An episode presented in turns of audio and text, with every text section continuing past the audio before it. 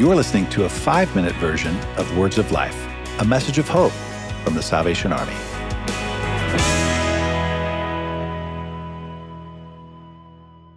Welcome back to Words of Life. I'm Cheryl Gillum. And I'm Bernie Dake. Last week, we began our series on disaster response with Bobbi Geery, and we're so glad you're in the studio with us again today. You've given us a, a, little bit of the history of disaster services within the Salvation Army and an overview of how it works. And now we're going to get into some more specific uh, questions for you today. Yeah, Bobbi, right out of the gate. Uh, first of all, I'm jealous because what you guys do is the frontline ministry of the Salvation Army. Our listeners may not understand really how we respond or when we respond. Could you kind of help us zero in on the types of response that we do or, or even specific responses? Sure, I'd, I'd be happy to. One of the things that um, we respond to, of course, are those major natural disasters, things like hurricanes. Mm. You know, um, uh, the the southeastern area, the Southern Territory, we have more um, uh, what what coastline, I guess, mm. um, that could be impacted by hurricanes than anywhere else in the United States. Yeah. So, so hurricanes, tornadoes. Um, imagine, you know, Oklahoma all the way over to Georgia. We're we're constantly battling the, those tornadoes, mm-hmm. um, and be, beyond just natural disasters uh, like those or floods or things like that. We also respond to things like um, domestic terrorist mm-hmm. situations. Mm-hmm. 9-11 was one of those. Um, yeah. We we responded both at the Pentagon and in New York City uh, back in 2001.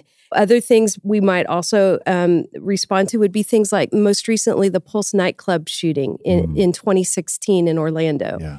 Um, and then we also responded last year to the Uvalde school shooting sometimes people don't even know that we're there because you yeah. know our presence uh, you know we want to stay out of the limelight. It doesn't have to be about us but we want to be there and offer that that ministry of care um, to people in need after those those devastating events especially our first responders. Part of our mission statement for the salvation army is to meet human need in jesus name I don't think that anybody would ever characterize Jesus as someone who bragged about his mm-hmm. ministry. And we don't do that either. We just go and trust that the Lord will provide. And he's done that. He's given us exposure amongst the public who support us so uh, philanthropically or so generously mm-hmm. through their philanthropy. Uh, but it's because we keep showing up. Mm-hmm. You last week you told us that it really is a ministry of presence.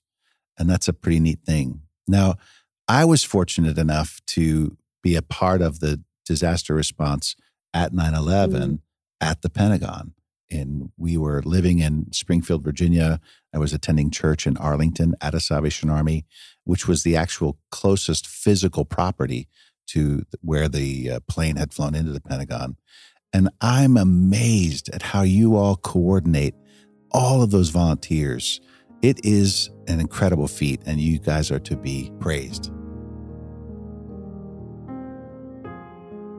Bobbi, do people ever reach out to us after a disaster and tell us, you know, thank you or how something might have impacted them?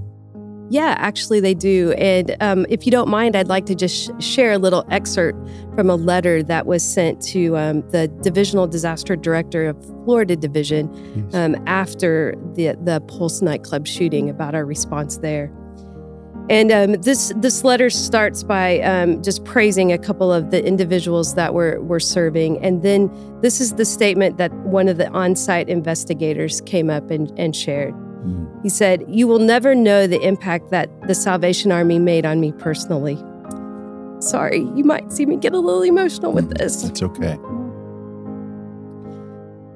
As I was working in the building, when taking breaks from the awful task that I had to do, when coming over to grab a bite or a drink, and just to sit and chat with your people, I could not have done my job without your folks there supporting me. From my heart, I cannot even put into words how having you there made my job possible. Hmm. So, on behalf of the Tampa Orlando Resident Agency of the Federal Bureau of Investigation, thank you for the role you played in working alongside them during this terrible time. Wow. That's that's amazing. It is.